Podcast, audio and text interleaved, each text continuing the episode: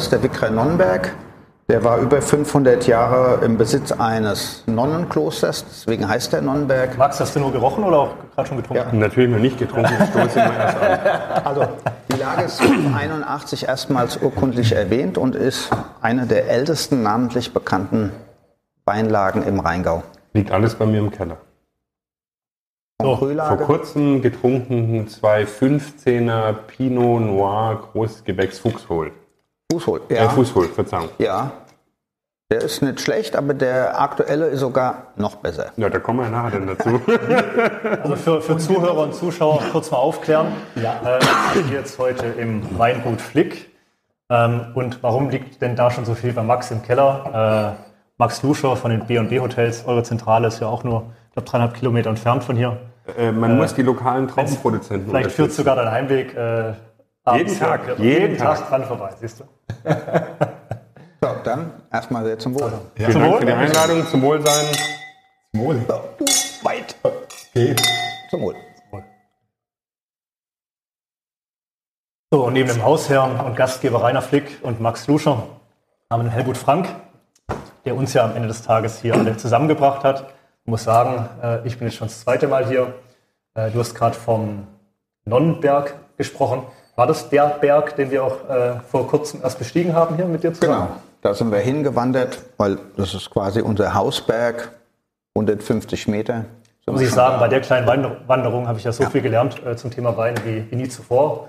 Äh, dass es immer 100 Tage sind ab der Blüte. Genau. Es ging um Sexualduftstoffe im Weinberg. Ähm, der 10. Oktober ist, glaube ich, so ein bisschen der Termin, der es am Ende wird. Bleibst dabei? Die Sonne Sep- kam ja heute pünktlich raus zu unserem Ja, September. Podcast. September. Ah, okay. 10. Oktober sind wir fertig. Da seid ihr fertig. Okay. Mit Nerven. Also Weingut Flick, ähm, VDP, Weingut, ähm, um so ein bisschen einzuordnen. 17 Länder, glaube ich, die auf der Exportliste stehen oder bis zu 17, 72.000 Flaschen. Ähm, Habe ich noch so im Ohr. Gibt es Korrekturen? Also Seid ihr- 220.000 Flaschen, das Ah, ist die 220, ja. 220, das ist so die Größenordnung aktuell und klar, 17 Länder Export, das ähm, ist auch so, hauptsächlich nach Asien, aber auch Osteuropa. Ähm, wir sind in, in Polen sehr gut vertreten, in der Slowakischen Republik, in der Tschechischen Republik, also das ist ganz gut. Und ich glaube, man darf sagen, eines der deutschen Spitzenweingüter. Das sagt er natürlich. Lass, Sagt er- lassen wir so stehen. Da oder? genießt er, da genießt er in Stille, äh, der Rainer. Also ich, ich sage mal so, um es jetzt mit dem Fußball zu vergleichen, ich denke mal, wir spielen Bundesliga äh, mit unserem Weingut. Die Eintracht. Die Eintracht, ja, ich, gut, ich bin kein Fußballfan äh, zugegebenermaßen, äh, also, aber wenn ich mich für einen Verein entscheiden würde, dann bin ich eher für Mainz. Also die, Quali die Qualität ist sogar Eintracht. Achtung. Ich finde, die Qualität ist sogar Eintracht. Ich, ich finde, Mainz steht für, für Wein und Frankfurt Ja. steht für Appleboy, also ich bin da eher bei Mainz. Plausibler Grund. Definitiv, ja. Mein Keller zu Hause steht für Wein. So, die Frage ist jetzt natürlich, äh, hier trifft Wein auf die Hotellerie, auf das Networking, äh, für das ja das CJN-Netzwerk bekannt ist. ähm, wie kriegt man so ein bisschen die verschiedenen Hintergründe zusammen? Klar, der Wein verbindet, das ist, äh, haben wir jetzt gerade schon, schon festgestellt und äh, der Wein liegt auch schon beim, bei Max im Keller. Ähm, aber auf einem Kartons steht drauf äh, Beharrlichkeit und Mut. So ein Genau. Leitspruch oder zwei, äh, sag ich mal, Stichworte, sag ich mal, ähm, die auch, glaube ich, ganz gut zu euch passen könnten, zu den B&B-Hotels oder auch insgesamt der, der aktuellen Marktsituation. Ich muss so korrigieren, vorfindet. bitte B&B Hotels, das ist unser neuer Mar Markenauftritt im. Internet. Äh, gut. Selbst ich, selbst ich sage das stets falsch. Insofern freut es mich, dass ich dich korrigieren Wie war das denn im letzten Podcast? Weil wir hatten letztes Da Jahr war noch schon- B&B Hotel. Da, ach, da war es noch B&B, gut. Nein, haben wir jetzt Dann haben sich die. Franzosen jetzt zum Englischen eher... Weil die, die Franzosen sagen doch sicherlich nicht äh, B&B, die sagen Doch, die sagen auch B&B. Okay. En français on dit français. B&B Hotel. B&B. B- B&B Hotel. B&B. Ja, hatte ich keine Mut. Das fand ich, wie gesagt, ihr seid ja, wie hast du immer gesagt, oder? Ein einfacher Wein, äh, Arbeiter im Weinberg des Herrn. Okay, das bist du jetzt bei B&B. So sehe ich meine Rolle. Er hat damals gesagt, ähm, auch bei der Begehung vom Weinberg, ihr seid irgendwo gewissermaßen zur Größe gezwungen. Ja? Äh, du sagst, ihr seid einfach ein Unternehmen, das setzt voll auf Wachstum, das ist eure DNA, Teil eurer DNA. Haben jetzt 170 Hotels circa in Deutschland, äh, gruppenweit 720, 730, sind die größte Einzelhotelmarke mittlerweile Mhm. Deutschlands. Und keiner weiß es. Insofern glaube ich, haben wir da noch viele Potenziale, die wir auch heben können. Aber ja, eine gewisse Beharrlichkeit gehört dazu. Äh, vielleicht nicht irgendwie die Not zur Größe, sondern das ist das, was wir anstreben wollen, weil wir ein Netzwerk anbieten äh, wollen, weil wir merken, dass insbesondere in der Bewertung Value for Money aus Kundensicht wir sogar jetzt noch besser dastehen wie 2019. Ähm, auch da der Marktführer sind, da haben wir äh, unseren direkten Wettbewerb alle eingeholt und überholt und ähm, sind da sehr frohen Mutes. Möchtest du mal zwei, drei nennen an der Stelle? Bitte? Wettbewerber? Ich, mir fallen da keine Namen ein. Trinken wir noch ein Stückchen. Ähm, Value for Money hast du gerade schon gesagt. Da wollt ihr oder seid mittlerweile dann die beliebteste Hotelmarke. Äh, das hat sicherlich äh, den einen oder anderen Grund. Kommen wir eventuell noch drauf zu sprechen. Mir fällt heute Morgen, ich bin ja, äh, muss ich sagen, seltenst bislang in meinem Leben auf TikTok gewesen. Aber heute Morgen ICE von Stuttgart hierher kommt, habe ich ein bisschen äh, B&B äh, auf, auf TikTok mir angeschaut. Äh, mit dem Herrn Anwalt etc. und eurer, eurer netten äh, Dame, der Karina, die selbst von B&B kommt. Ja, wir räumen da äh, Pokal für Pokal ab. Dankeschön für den Wein, er ist köstlich, ähm, um bei, bei der Fußballsprache zu bleiben. Nein, das war eine Initiative, die das Marketingteam vor zwei, drei Jahren ähm, äh, selbst gestartet hat. Ich meine, ich habe keine Ahnung von Social Medias. Äh, für mich ist LinkedIn schon die große Schule des Social Medias. Ähm, und äh, die machen das genial. Wir sind da die am, am stärksten vertretende Hotelkette, haben einen riesen Zuspruch. Äh, wie gesagt, Award nach Award äh, kommt da rein und wir zeigen uns so, wie wir sind, offen und ehrlich. Wir verheimlichen da nichts. Wir sind einfache, gute Hotels mit super lokalen Hotelmanagern, die selbstständig ihre Hotels führen. Und es macht Spaß zu sehen, wie sich die Dinge so entwickeln. Die entwickeln sich, also grandios. Äh, Die Frage ist, warum TikTok? Wo geht da die Botschaft hin? Ist es am Ende dann der Gast aus der Generation Z wahrscheinlich, ansprecht? ne? Ja, also äh, da gibt es viel Analyse natürlich dazu, was sollte man marketingtechnisch machen. Wir haben durchaus auch Mass- Mass-Market-Campaigns jetzt gestartet im Sinne von ähm, im Vorprogramm von äh, irgendwelchen Shopping-Centern auf RTL und so weiter mit hier liegst du richtig Kampagnen. Wir wollen durchaus eben breit ansprechen. Junge Leute sind TikTok. Ähm, äh, wir glauben auch, dass, dass junge Leute dann schnell meinungsbildend sind. Also meine Tochter 13 darf noch nicht auf TikTok, aber eine Snapchat und so andere Geschichten, wenn die halt sagt, Achtung, Wochenende, wir fahren nach mal, mal nach Hamburg und sie sagt, Papa, in dieses Hotel, dann ist eine gewisse Chance da, dass man dann auch gebucht wird. Nein, wir glauben einfach, wenn man früh in den Köpfen von Leuten drin ist und wirklich auch einen, einen sympathischen Auftritt hat und wenn sich das dann mit der Realität noch matcht, dass wir eine sehr, sehr hohe Kundenzufriedenheit haben. Ja, keiner geht aus dem B&B-Hotels, ich habe es richtig gesagt, raus und sagt, das war genial, aber das ist gar nicht unser Anspruch, sondern wir wollen, dass sie rausgehen und sagen, Mensch, das war alles super, wir haben keinen Fehler gefunden, alles war bestens in Ordnung, tolles Bett, Klimaanlage, gute Dusche, super Frühstück. Und das Ganze hat nur diesen Preis gekostet und ich kann dafür den Rest meines Geldes für die, Verzeihung, für die Reise in Berlin ausgeben, wo ich bei einem Fußballspiel bin, Konzert oder Dienstreise, wie auch immer. Das ist unser Ansatz und wenn das so beides zusammenkommt, dann ist das famos. Entsprechend Value for Money, habe verstanden. Ähm, bei dir steht ja auch mindestens eine Tochter, glaube ich, in Startlöchern, die oder schon dabei, Die auch hervorragend. äh, die auch hervorragend Wein macht. Okay. mein Das Werk. stimmt. Das stimmt. Ja, siehst du, er weiß gut Ja, Bescheid. ja, Max hat ja auch vorher schon gesagt, er ist halt Wein, Habe ich auch. Wein, Wein verrückt. Äh, von daher gibt es ja fast keinen besseren Gast hier heute äh, in der Runde als, als den Max Luscher. Ähm, war kurz die Frage TikTok, aber dann lassen wir es auch mit diesen Themen. Ich habe mich auf jeden Fall Morgen gleich dazu äh, entschlossen, mal Hotel-Podcast als Benutzernamen bei TikTok zu registrieren, habe ich auch gemacht. Wenn die Episode hier rausgeht, mal gucken, vielleicht habe ich da schon. Max, mein erster TikToker. TikTok-Gast. Muss schauen, ob ich überhaupt die App auf dem Handy habe. TikTok? Also ist für uns eigentlich noch kein Thema oder Ja. kein Thema. Äh, Wir haben es ein bisschen aufgeteilt. Meine Tochter macht Insta und äh, ich mache Social Media für Alte. Ich bin auf Facebook. Auf Facebook. Gut. Aber da ist wahrscheinlich auch das äh, immer noch kaufkräftigere Klientel für. Ja, sagen wir mal so, was für uns halt entscheidend ist, äh, wir haben jetzt wirklich einen sehr, sehr guten Newsletter.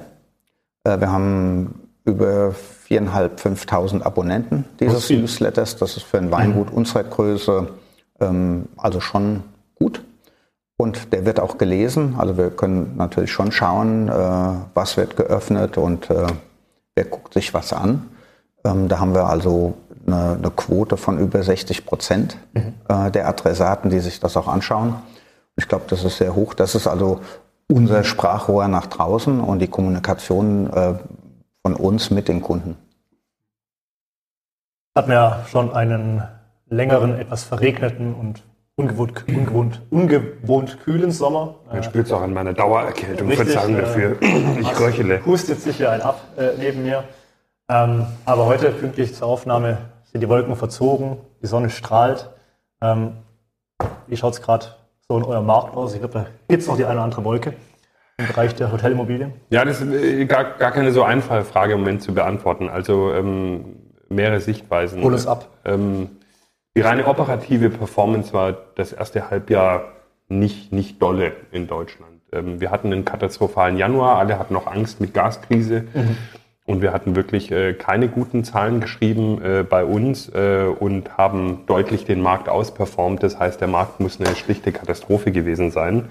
Ähm, ich würde summa summarum glauben, dass die deutsche Hotellerie zu 80 Prozent im ersten Halbjahr auch gar kein Geld verdient hat, ähm, weil die operativen Kosten im Schnitt bei uns um 20, 25 Prozent gestiegen sind. Durch Mindestlohn. Mindestlohn drückt in Wäschekosten rein. Verzeihung, in Zimmerreinigungskosten. F&B-Kosten sehen wir jetzt noch mit Teuerungsraten von 6 Prozent in Deutschland, dass, dass immer noch hier und hier äh, Dinge wie Milchprodukte und so weiter teilweise ansteigen, obwohl dann Butterpreise schon wieder fallen. Also alles etwas, ähm, etwas absurd. Ähm, wir konnten natürlich die Preise steigern, insofern okay. Aber in Summe merken wir, dass die Nachfrage noch nicht so da ist, äh, auch gerade jetzt über den Sommer. Der Juli ist nicht so besonders gut gelaufen, sagen aber auch alle anderen Hotelmarken, weil viele Gäste A entweder wieder ähm, nach Malle, Ägypten oder Türkei oder irgendwo hin sind, insofern nicht mehr deutscher Städtetourismus oder, oder Urlaubsregionen. Wir haben jetzt auch ein Hotel in Billingen beispielsweise, ähm, das läuft aber sehr gut. Ähm, auf der anderen Seite merken wir natürlich schon, dass die Inflation vielen äh, äh, Gästegruppen wirklich zusetzt. Ähm, was wir da insbesondere sehen, ist, dass Leute, wir haben uns jetzt beispielsweise Oktoberfest im Vorbuchungsstand angeschaut, wir haben ja mittlerweile, keine Ahnung, zehn Hotels in, in, in München. Wir, wir sehen, dass Leute durchaus bereit sind, immer noch einen relativ hohen Preis zu zahlen. In der Vergangenheit, vor acht Jahren, war es so, dass Oktoberfest zwei Jahre im Voraus ausgebucht war.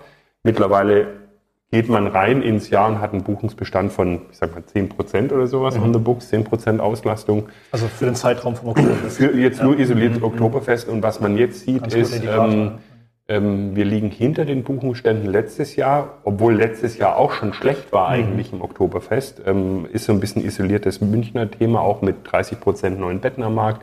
Die russischen Gäste, die nicht da sind, asiatische Gäste, die nicht da sind. Lange Rede, kurzer Sinn. Wir merken, dass viele Hotelgäste nicht mehr bereit sind, ähm, Minimum Length of Stay äh, Restriktionen in Kauf zu nehmen oder auch äh, nicht stornierbare Raten zu buchen. Beispiel, du willst mit äh, deiner Frau nach München fahren, Oktoberfest, zwei Nächte, dann kostet das im Doppelzimmer dann all in irgendwie 400 Euro bei uns wahrscheinlich. Und das dann nicht stornierbar buchen im Sinne, wenn die schlimme Männergrippe dich äh, erhascht, Ja, ja. wie sie mich vor zwei Wochen erwischt hat, dann fährst nicht hin hast 400 Euro in den Wind geschossen. Das machen die Leute nicht mehr mit. Sie sind durchaus bereit, dann, ich sag mal, 450 Euro Flex zu bezahlen. Äh, weil, ne, wenn ich da bin, habe ich mein Zimmer, alles in Ordnung. Und dann spielen vielleicht auch die 50 Euro keine Rolle mehr. Dann trinke ich halt zwei Maß Bier weniger auf der Wiesen. Also da merken wir ein verändertes Gästeverhalten, dass wir unsere Buchungsbedingungen ändern müssen. Aber ich sage immer, wenn wir uns als Marktführer schwer tun und wir sehen in allen unseren KPIs, dass wir über den Markt performen, bezogen auf die Rate, bezogen auf die Auslastung und so weiter, glaube ich, dass der Hotelmarkt in Deutschland ähm, vor einer großen Konsolidierungswelle stehen wird. Und wir hatten auch noch nie so viele Übernahmeangebote auf dem Tisch wie jetzt im Moment, wo ähm, Betreiber einfach sagen, kleine Betreiber, die eine Marke dazu genommen haben, die einfach sagen, sie wollen nicht mehr. Sie können nicht mehr, sie wollen nicht mehr, sie finden keine Mitarbeiter mehr, die Preise sind zu hoch geworden, die Digitalisierung kann ich als Einzelbetrieb gar nicht mehr, mehr stemmen, die Marke hat keine Vertriebskraft mehr, ähm, sie wollen aufhören, wollen, dass wir als Mieter antreten. Und hier sprichst du von ganz kleinen Strukturen, sage ich mal. Das sind dann Objekte, die auch für euch gar nicht passen, oder? Äh, Ich meine, es sind viele dabei, die für uns passen. Wir haben jetzt wahrscheinlich noch äh, gefühlt äh, 10, 15 Eröffnungen dieses Jahr vor uns. Die kommen dann aus dem Ähm, Bestand heraus? Ja, ja, aus, das- alles äh, Takeovers aus dem Bestand, so nennen wir die. Aber da ist alles dabei, von der mittelgroßen Hotelkette, die 10, 15 Hotels Okay. betrieben hat, Ja. die einfach sagen, wir wollen nicht mehr. Auch ganz viel Generationenwechsel.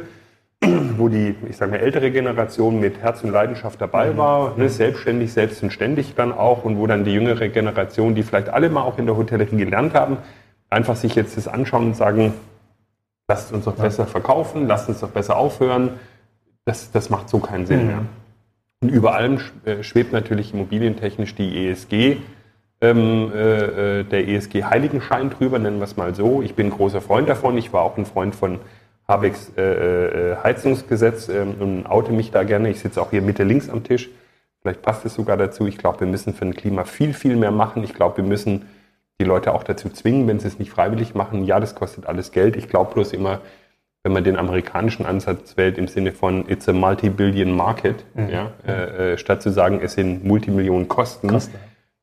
Man kann sich, äh, es ist die Realität, der Planet raucht ab. Wir haben vorher über äh, den Sommer gesprochen, der vielleicht äh, verregnet war. Es wird wieder in drei Wochen viel zu heiß sein wahrscheinlich, wo alle Leute wieder verstehen, dass es, dass es notwendig ist. Wir benutzen zu viele äh, fossile Brennstoffe, wir haben zu viel Plastik. Ähm, da hätten wir schon viel, viel früher unsere Hausaufgaben äh, machen können und jetzt tut's halt weh.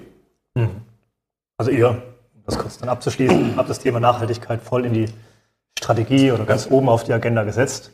Äh, Im letzten Podcast, wo ich bei dir in der Zentrale war, hast du ja vom sehr viel nachhaltigeren Frühstück äh, schon gesprochen.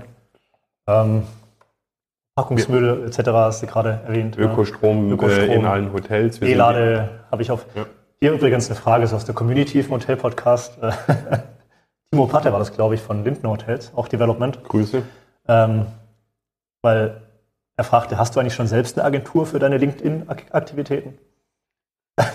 Ich bin offen, ja, seit drei Wochen, aber erst, ja. ähm, äh, Davor habe ich alles selber gemacht, mittlerweile kriege ich es zeitlich nicht mehr hin. Ja. Insofern ja, ich habe eine LinkedIn-Agentur. Seit drei Wochen bin ich nicht mehr jungfräulich. Äh, okay. Ja. Nein, aber vielleicht zum Thema Nachhaltigkeit. Wir sind die erste Hotelkette Europas, die, die voll nach den äh, GS, äh, Global Tourism Council Standards durchzertifiziert ist. Wir arbeiten wirklich ganz hart dran, wirklich die fossilen Brennstoffe rauszubekommen. Das ist unser erster Ansatz dort. Ähm, wir haben jetzt auch aus dem Neubau heraus im schönen Bad Hersfeld ein Hotel übernommen, wo das so der Fall ist. Ähm, äh, wir haben jetzt in der Renovierung von Bielefeld äh, Ost äh, genauso eine Lösung. Das ist alles teurer, aber das Geld nehmen wir gerne in die Hand, weil es der, der Kunde dann hinterher auch dankt. Ähm, also wir versuchen da sehr viel zu machen, aber es ist natürlich vieles auch absurd. Wir hatten über Frühstück gesprochen. Wir dürfen nicht mit Bioprodukten werben. Warum? Dann muss ich mich bio-zertifizieren lassen. Euch auch, glaube ich, so Und dann, ja, aber äh, Achtung, dann sind es Dinge wie, ähm, wir müssen sicherstellen, dass in unserem Frühstückskühlschrank immer nur Bio-Käse gelagert ist. Der darf nicht gelagert werden quasi mit normalem Käse, Okay. weil auf dem Buffet kann man es ja nicht mehr erkennen. Und kein Lieferant gibt einem die Garantien, dass man immer diesen Bio-Gouda bestellen kann. Dann kann man sich nicht zertifizieren lassen. Willkommen in Deutschland. Müssen wir schnell wieder vom Bier wegkommen und vom Käse wegkommen. Äh, hin zum Wein. ESG, davon schon mal was gehört? Bitte? ESG, davon schon mal was gehört, also gerade so ein bisschen das, Environmental Social ESG. Governance Regulations. Noch nichts von gehört. Ja. glaube ich, eine Bewegung aus den, aus den 80er Jahren sogar heraus, äh, die jetzt natürlich in die großen Unternehmen Einzug hält und die auch viel damit zu tun hat, dass dann in Zukunft eben Investments, sage ich mal, auf Basis der ESG-Fähigkeit. Aber seid ihr bio-zertifiziert? Habt ihr Nein. irgendein Label? Nein, also wir haben uns äh, 2012 ähm, dazu entschlossen, äh, Nachhaltigkeitszertifizierung anzustreben. Also wir haben uns tatsächlich mh, lange Gedanken gemacht, ähm, haben von der reinen Biozertifizierung Abstand genommen, weil ich A glaube, die Nachhaltigkeitszertifizierung ist umfassender, weil die auch die sozialen Komponenten mit einbezieht. Wie gehen wir mit unseren Mitarbeitern um? Welche Leistungen bekommen die, was, äh, die sie vielleicht woanders nicht bekommen?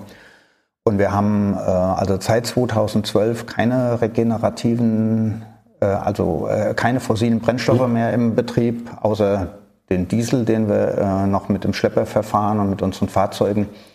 Also wir heizen mit nachwachsenden Rohstoffen. Wir haben eine Photovoltaikanlage installiert, mit der wir ungefähr 60.000, 70.000 kW Strom produzieren. Das ist, entspricht dem Jahresverbrauch, den wir haben. Also in dem Bereich sind wir schon sehr, sehr weit.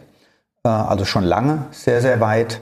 Ähm, Mit der Biozertifizierung an sich habe ich, äh, wie du auch schon sagtest, äh, so die gleichen Probleme. Das ist ähm, teilweise halt ähm, eine sehr dogmatische Geschichte und der wollen wir uns eigentlich nicht unterwerfen. Also wir wollen einfach auch unseren äh, Spielraum und Spielraum haben, auch tatsächlich äh, mal in Jahren, wo, wo es besonders äh, schwierig ist mit der Witterung, ähm, dass wir da ähm, tatsächlich auch konventionell arbeiten können, wenn es das erfordert. Aber diese Einengung selber, die möchte ich halt nicht haben. Ich halte es für sehr, sehr sinnvoll. Ich meine, am Schluss muss man eben, ich sage mal, ein wirtschaftliches Überleben auch mit äh, Nachhaltigkeit übereinbringen. Genau. Und ich glaube, wenn man schafft dann auf, auf Pestizide, Herbizide und so weiter einfach vom Grunde her immer zu verzichten, aber sich die Freiheit offen hält, in diesem einen Jahr, wo es halt sonst eine wirtschaftliche Katastrophe wäre, ja, wo mhm. die Leute dann eben auch nicht den nachhaltigen Wein trinken können und dann, ich sag mal, die Plörre aus dem irgendwo Ausland trinken, wo garantiert Pestizide und Herbizide mhm. dabei sind, weil es den deutschen Biowein gar nicht mehr geben kann, ja, weil einfach die, die Wettersituation nicht gut genug war. Ich glaube, da muss man wirklich mehr eingehen. Ich glaube, ich glaube, es macht Sinn. Wir haben die Diskussion bei uns in Hotels ja die ganze Zeit. Ich plädiere dafür, wir wollen an jedes Hotel in Deutschland, das ist auch eine Forderung von uns im Hotelverband, ähm, wo ich die Ehre habe, im, im Vorstand sein zu dürfen, ist, warum nicht eine Plakette ans Hotel anbinden, vorne verpflichtend, wie hoch ist der fossile Brennstoffverbrauch für Heizen, Wärmeaufbereitung, Wasser hin und her, einfach für, für das Hotel, ohne Anreise des Gastes, ohne Frühstück, einfach simpel. Ja? Mhm. Die simple Aussage, so viel Verbrauch pro Zimmer hat dieses Hotel. Und dann kann der Gast schon mal eine ziemlich gute Einschätzung bekommen. Das ist ein Hotel, große Zimmer mit Wellness hin und her. Da ist der Wert, ich sage jetzt mal irgendwas 100 und im anderen Produkt ist der Wert 10. Dann kann der Gast entscheiden. Und ist es dann schlimm, dass das eine Hotel auch noch ein bisschen Brennstoff irgendwo hat? Nee, ist ja nicht mhm. schlimm. Es ist schon mal der Mainstream, der dann entscheiden kann, was sinnvoller mhm. ist. Mhm. Das wäre dann deinerseits eine Forderung an die Politik, weil das ist ja nichts, was über den Hotelverband läuft etc. Habe ich äh, mit dem äh, Tourismusbeauftragten der Bundesregierung, Dieter Janicek, äh, besprochen. Ich habe äh, das in äh, aller Breite ausgearbeitet, mhm. ihm vorgelegt. Ich warte dann noch auf eine Antwort, muss aber sagen, ich habe einen sehr guten Eindruck vom Herrn Janicek, der wirklich sehr fach- und sachkundig und auch, auch ähm, ja, wissbegierig äh, in mhm. dem Termin war. Und äh, wir sehen jetzt hoffentlich gerade die ersten Anstrengungen mit äh, der Frau Fäse hier aus dem schönen Hessen, die den digitalen Melde Verzeihung, den digitalen Meldeschein abschaffen möchte, was ja auch eine Forderung ist äh, des Hotelverbands an der Stelle. Also ich glaube langsam, die Mühlen lang, äh, malen langsam, aber langsam geht es auch voran. Genau. Steter Tropfen äh, hüllt den Stein. Äh, ich sage das deswegen, weil wird ein neues Format geben, Hotel Podcast. Das hat den Arbeitstitel gerade noch WhatsApp Berlin äh, wo wir einfach mit dem Hotel-Podcast äh, nach Berlin gehen und da eben mit den Parlamentariern äh, sprechen, mal so ein kleines Update einholen, wie, man, wie weit man in verschiedenen Punkten ist, was der Max eben dann mal da eingebracht hat und äh, ob es gerade auch bearbeitet wird. Ich glaube, das also, ist eine super Idee. Ich glaube einfach, dass die Tourismusindustrie in Deutschland so ein bisschen zwischen vielen Stühlen sitzt. Mhm. Also gerade Melde, Meldegesetzwesen, das ist irgendwo zwischen dem inneren äh, Wirtschaftsministerium und so weiter. Und da fühlt sich keiner so wirklich zuständig mhm. für. Ähm, ne, finde ich gute, gute Idee. Das heißt, wir bringen da ein paar Verantwortliche mit Wein aus dem Hause Flick in Berlin einfach zusammen. Hoffentlich. Gibt es ja viel also äh, Wein in Berlin? Ähm, ja, schon. Also wir sind in Berlin recht gut vertreten, unter anderem bei der Deutschen Parlamentarischen Gesellschaft, also in der Abgeordnetenkantine. Ähm, ist aber ein bisschen untertrieben, dazu okay. Kantine zu sagen. Man kann dort gut essen. Sieht aber schon ganz schön aus. Also wie gesagt, da sind wir auch ähm, vertreten und äh, schon seit vielen Jahren. Das heißt, also ich würde mal sagen, alle Abgeordneten und die Mitglieder der Bundesregierung haben schon mehrfach mit unserem Wein zu tun gehabt. Unter anderem haben wir natürlich auch äh, bei verschiedenen Anlässen äh, natürlich geliefert, äh, bei Staatsbesuchen etc. Hier drüben lächelt äh, King Charles mittlerweile. Ist er mit, King mit, Charles, mit dir? Ja, King ja, Charles äh, mit, mit äh, der königlichen Familie haben wir natürlich auch eine Verbindung über unsere zweite Monopollage, den Hochheimer Königin Viktoriaberg.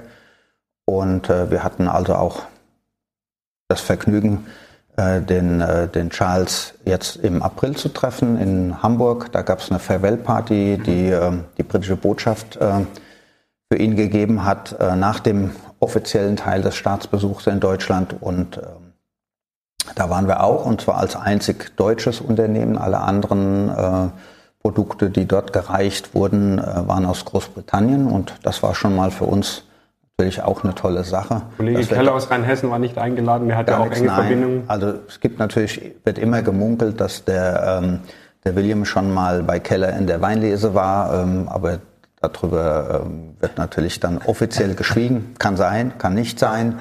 Also keiner sagt was und Das war dann der Jahrgang, der nichts wurde, oder nein? ich weiß es nicht. Das spricht, ja von Franz oder, oder Franz und Fritz.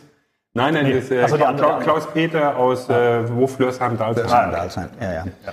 Also jedenfalls ähm, habe ich jetzt äh, den äh, König Charles schon zweimal getroffen und 2019 hatte ich auch das Glück, dass wir, dass er sich fast eine halbe Stunde Zeit genommen hat für mich und wir haben über Sustainable Viticulture gesprochen, nachhaltigen Weinbau. Und ähm, ich hatte den Eindruck, dass äh, es ihn tatsächlich und sehr interessiert. Und vielleicht kommen wir auch mal zu uns in die Lese. Das hört man, oder habe ich auch schon gehört, dass der Charles da in den Bereichen sehr, sehr interessiert ist. Ja, hat ja ein, eigene Aktivitäten in UK, dann hauptsächlich so im Süden rund, runter Devon, Cornwall, wo sehr nachhaltig produziert wird. Also Ja, ja. der hat, ist dann Vorreiter in UK. Ja, und ähm, was man so hört, ist es tatsächlich so, dass er bevorzugt äh, Lebensmittel ähm, konsumiert, die von seinen eigenen Gütern sind, wo er weiß, äh, wie wird es produziert, wo kommt es her, unter welchen Umständen ist ein Tier aufgewachsen und am Ende tatsächlich auch dann geschlachtet worden. Und ähm, also das ist für ihn sehr, sehr wichtig. Nicht zuletzt ist er wahrscheinlich auch durch die Inflation ein bisschen dazu genötigt, mehr vom eigenen Feld zu essen. Als, Zu sparen. Als, ja, zu kaufen. Ich glaube, es geht ihm nicht. Nein, ich glaube ich glaub nicht, dass er ein Portemonnaie dabei hat. Also ich glaube es nicht. Ähm, wenn wir gerade schon beim, beim Kunden waren, sage ich mal, jetzt haben wir hier so drei White Collars sitzen. Ja. Ähm, hat sich das Kundenprofil bei euch so die letzten Jahre verändert? Sicherlich. Ja? Ist ein bisschen schwierig zu sagen, weil wir früher relativ wenig das? Ja, Analysen interessiert gemacht haben. Also früher waren wir ein, ein datenloses, datenarmes Unternehmen, haben aber jetzt natürlich sukzessive die letzten zwei, drei Jahre das schon auch angefangen. Was, was wir merken ist, wir sind immer noch ein, ein Mainstream-Produkt, das ist uns sehr wichtig. Also wir sehen auf unserem Parkplatz alles vom, ich sag mal, Bulli, Handwerker, die in einem Familienzimmer zu viert übernachten, äh, bis hin zu Jugendgruppen, für die ein Familienzimmer günstiger ist wie eine Jugendherberge, rüber zu ähm, ein, ein, bis zum Porsche, der da steht, weil ne, der Gast, der abends um 11 ankommt, morgens Ja. um 6 wieder geht, warum? Oftmals sind die so schlau, dass sie sagen, warum soll ich denn 100 Euro für die Nacht ausgeben, wenn ich auch 60 ausgeben kann? Also was wir jetzt gesehen haben die letzten Jahre ist, wir haben im Leisure-Bereich sehr, sehr stark zugelegt, weil wir wirklich auch unsere Vertriebswege für Leisure le- äh, verstärkt haben, weil wir auch immer mehr Hotels in den richtigen Lagen haben. In Berlin in der Innenstadt. Und wir übernehmen jetzt zum Beispiel im, äh, im Herbst noch ein Hotel in, in der allerbesten Lage Berlin-Mitte, also äh, äh, drei Minuten fußläufig zum Brandenburger Tor. Ein Standort, der für uns nie realistisch gewesen wäre früher, aber jetzt geht Okay. sowas halt eben. Braucht es aber auch, um so ein bisschen zur Love-Brand zu werden. Ne? Da muss, Ich weiß gar nicht, ob wir eine Lachbrand äh, werden wollen. Also wir haben die Diskussion intern, also ich sage jetzt mal für mich äh, als Einzelperson, ich glaube, wir wollen gar keine Love Okay. Sein. Ich glaube, wir, also ne, ist, ist, ist Aldi, ist Ikea wirklich eine Mhm, Love Brand? Ähm, ich, ich, glaube, ich, glaube, ich glaube nicht. Ich, auch nicht. Ne? ich, ich glaube, es kommt, es ist wirklich wichtig, beim Kunden verankert sein in einer Top-of-Mind-Awareness. Da legen wir gerade deutlich zu, weil wir da auch Geld rein investieren. Und am Schluss ähm, wäre es mir lieber, wenn wir eine akzeptierte Marke sind, auf die sich der Gast verlassen kann. Also eine Verlässlichkeit, Beharrlichkeit, wie du vorher gesagt hattest. Im Sinne von, da gebe ich nicht zu viel Geld aus, ich weiß genau, was ich bekomme, die Qualität stimmt, äh, es ist freundlich, es ist sauber, es ist überall, da wo ich hin muss, verfügbar als dass wir uns darauf versteifen, in einer gewissen Zielgruppe eine Love-Brand zu sein. Ist ja auch immer die, die Frage, Love-Brand, ich meine, Wie, wie lange, ne? Wie, wie, lang und auch, auch im, im, im, im, im, Kaufverhalten des Ja. Kunden. Ja? Also entweder ich bin eine Love-Brand im täglichen Konsumverhalten, im Sinne des Konsumguts, oder auf der anderen Seite ein Investitionsgut, irgendwie ein, ein Porsche. Ne? Alle Genau. zehn Jahre kaufen wir einen Porsche. Und wir sind da irgendwo dazwischen. Und ich glaube, dadurch ist es durchaus auch schwierig, sich zu positionieren, weil wir für den Durchschnittsdeutschen nicht die, die tägliche Einkaufsoption sind, ja? sondern dann, wenn er halt nur reisen will. Und dann geht es erstmal darum, in welche Lage muss ich. Ja? Und wenn ich nach Berlin Siemensdamm muss, dann muss ich halt nicht zum Alexanderplatz. Das heißt, da muss ich ein Hotel haben. Und dann die Diskussion, bin ich dann noch eine Love-Brand, ist, glaube ich, für mich nachgelagert. Ähm, es, wäre, es wäre viel gewonnen, wenn der Kunde vom Grund, sagt, äh, vom Grund her sagt, ich muss nach Berlin, ich will im BMW-Hotel pennen und wenn die Distanz halt 10 Kilometer sind, ist es trotzdem okay für mich. Und da habt ihr während der Pandemie auch ein paar Anpassungen der Strategie vorgenommen. Ich glaube, davor wart ihr nur online, direkt buchbar. Äh, und mittlerweile habt ihr einen Omnichannel. Genau. Ansatz. Ne? Also ich sag's mal ganz salopp, ähm, äh, mir ist es lieber, äh, während Corona ein, ein reines äh, Kostenthema zu haben, wie ein Umsatz- und Kostenthema. Natürlich hatten wir irgendwo beides, äh, aber, aber das haben wir ganz, ganz ordentlich hinbekommen. Wir waren in keinem Jahr während Corona EBITDA negativ ähm, äh, und das ohne Staatshilfen. Also wir haben welche bekommen, ja, aber jetzt ohne die reingerechnet zu haben. Ähm, das ähm, wahrscheinlich die einzige Hotelkette in Europa, die es geschafft hat. Ähm, ja, wir haben Omnichannel gemacht, sind jetzt dabei, das natürlich ein bisschen wieder anzupassen, zurückzufahren, weil die Vertriebskosten natürlich äh, äh, exorbitant sind. Ähm, und sowas ist natürlich auch schmerzhaft. Ja, man hat äh, gewisse Buchungswege, Prozesse, Teams, die daran arbeiten, dann zu sagen, nee, das hören wir jetzt wieder auf und fahren Und zurück. stärken ans den eigenen Kanal dann wieder Ja. Abschaffen muss man es ja nicht. zwingend. Absolut, ja. CJN, Klaus Jakobs Netzwerk, hat uns hier heute zusammengebracht. Das ist ja so eine eurer Kernaktivitäten. Helmut. Ja, Ronald, in der, in der Tat, ja. Gut, wir von, wir von, von Glas Jakobs Network aus äh, stehen uns wirklich als, als ein Partnernetzwerk. Netzwerken ist unsere Leidenschaft. Leidenschaft, ja. Definitiv. So, so sehe ich es, ja. Ja, aus ist, der Ferne. Ist, ist definitiv so und ähm, spricht, denke ich mal, ähm, wenn ich jetzt wieder die, die, die, zwei, Dinge, die zwei Dinge aufnehme, äh, ja, ist live, Beharrlichkeit Das ist und, König Charles vielleicht, ja. Beharrlichkeit und Mut. Ich gehe mal kurz ran, aber da. Charles Ja, ist die, gehen oben, die gehen oben im Büro dran. Ja. Charles ist schon- voll. Schon, schon angenommen. Ähm, Englische Nummer. ja, äh, Beharrlichkeit äh, äh, und, und Mut und, und bei uns würde ich noch dazu sagen, auch, auch Vertrauen, denn wir sind wirklich interdisziplinares Netzwerk. Wir, wir denken in Hospitality, das ist unser, ja, unser Fokus und ähm, sind deshalb, Max, was du jetzt vorher gesagt hast, auch, auch äh, äh, die Thematiken, die sich, die sich ergeben, beziehungsweise dieses Marktgeschehen. Ähm, wir bekommen da extrem viel mit, da wir auch bei uns ja Consultants dabei haben. Wir, wir haben ja äh, Investoren, Betreiber ja auch mit an, Boot, äh, in, an, an Bord und ähm, versuchen da wirklich extrem offen zu sein und natürlich auf die Dinge einzugehen, die die Anforderungen vom Markt sind. Und ähm, es ist in der Tat bisschen unterschiedlich. Also, also, also von, vielen, von vielen wissen wir schon, von den Betreibern, dass die, was jetzt FPA und so betrifft, dass die wirklich auf einem sehr guten Wege sind, zumindest die Statistiken, wenn die so, und die Angaben, wenn die so stimmen. Ähm, was, was, wir, was wir von unserer Seite aus vielleicht ja, ein bisschen anders machen, ähm, ich, hoffe auch, ich hoffe auch besser. Es war jetzt, es war jetzt vorher, vorher hatten wir mit, mit dem Kollegen Stefan Schäfer beispielsweise so, so explizit einen kurzen Austausch und trifft alles in die Thematik ESG, großes Schlagwort natürlich, ganz, ganz klar. Und ähm, dort haben wir uns jetzt verständigt, da ja er aus der Branche ja zwangsläufig in IT reingekommen, aber betriebswirtschaftlicher Background und, und wir müssen, wir wissen, wir müssen denken in Lösungen, auch innerhalb unseres Netzwerkes, welche den, vor allem den Betreiber entsprechend voranbringen. Und ähm, ja, dann haben wir uns vereinbart, da machen wir jetzt wieder einen kleinen Workshop. Solche Dinge machen wir relativ oft. Da kriegen wir so kleine Mandate und dann versuchen wir wirklich unsere Players ganz zielgerichtet dort ähm, mit an Bord zu bringen, als, als Berater, als, auch als Fachplaner, wenn es so weit geht. Also die Leistungen, die wir dahingehend machen, sind, sind schon ähm, sehr, sehr tiefgreifend. Immer entscheidend ist das Mandat vom Kunden, was der, was der Kunde gern möchte. Und äh, B&B ist definitiv, also wir verfolgen das ja mit, auch mit dem äh, Rollout, das, welches da vorliegt. Und ähm, ja, ist unsere Wahrnehmung auch extrem, extrem schnell wachsend, mit extrem vielen gleichzeitig positiven Herausforderungen. Und ähm, ja, wenn wir da zum Beispiel jetzt als Netzwerk unseren Teil wieder dazu beitragen können, damit es auch dieser Brand noch vielleicht Steigerungen in Bezug auf Effizienz, Reduzierung, Energiekosten und mit den ganzen Partnern sind wir überzeugt davon, haben wir, bilden wir ein Know-how ab, welches, ja, ist immer schwierig, wenn man über sich selber, aber Nee, nee, ich vermute, also- mal wirklich einzigartig ist. Genau. Ich greife es gerne auf. Also ich kann es ja nur bestätigen. Wir sitzen einfach auch als, als B&B-Hotels mit unseren Mitarbeitern, weil wir viel zu tun haben, weil wir ständig renovieren, Projekte eröffnen und so weiter. Da sitzt man schnell dann auch sehr stark im eigenen Saft. Mhm. Insofern sind natürlich diese Netzwerkveranstaltungen extrem wichtig, da auch mal rausgezogen zu werden, mal was Neues zu hören und zu sehen. Insofern sind wir dafür auch wirklich sehr, sehr offen. Also wir sehen die gesamte Wertschöpfungskette bei, bei C&N repräsentiert, definitiv.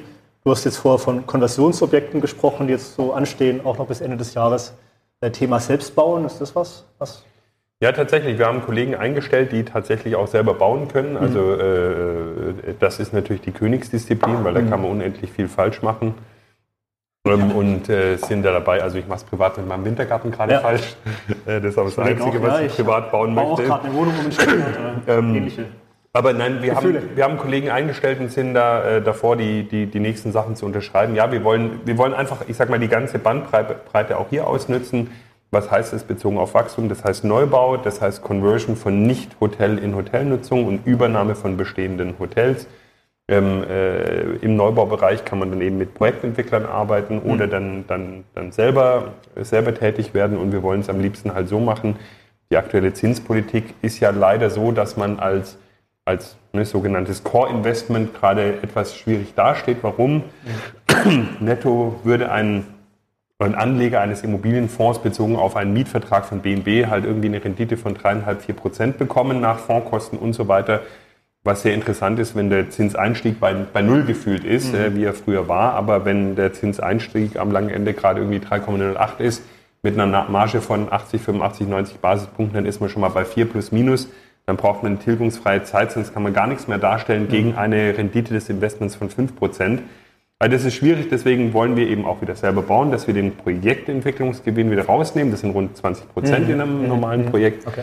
Und wenn wir da eben die Kosten wieder rausnehmen oder den Gewinn des Projektentwicklers, den wir gar nicht realisieren müssen, haben wir natürlich eine Möglichkeit, wieder Investoren ein rentierliches Projekt anzubieten. Also die aktuelle Zinssituation wird, glaube ich, noch zu massiven Verwerfungen auf dem Immobilienmarkt sehen. Ich meine, jede Woche haben wir eine große Insolvenz gerade. Mhm. Ähm, äh, Development Partners war letzte Woche.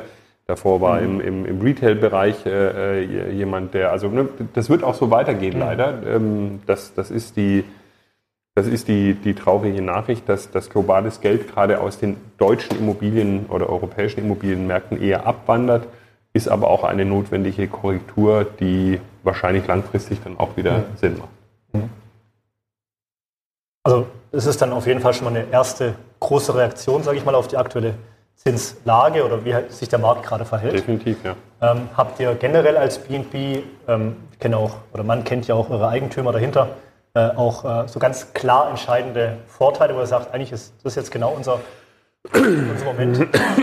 definitiv. Und, deswegen, Konsolidierung einfach. Nein, def, definitiv. Und deswegen äh, wachsen wir auch weiter. Ja? Also es fängt ja immer bei der finanzierenden Bank an. Ohne die geht gar nichts. Mhm. Das, was ich wahrnehme, ist, unsere Projekte äh, werden finanziert bei Übernahme oder im Neubau, aber viele andere halt eben nicht mehr, ähm, weil auf die Bonität des Mieters abzustellen ist. Und bei uns ist die Bonität absolut hervorragend mhm. und auch auf die Zukunftsfähigkeit des Mieters.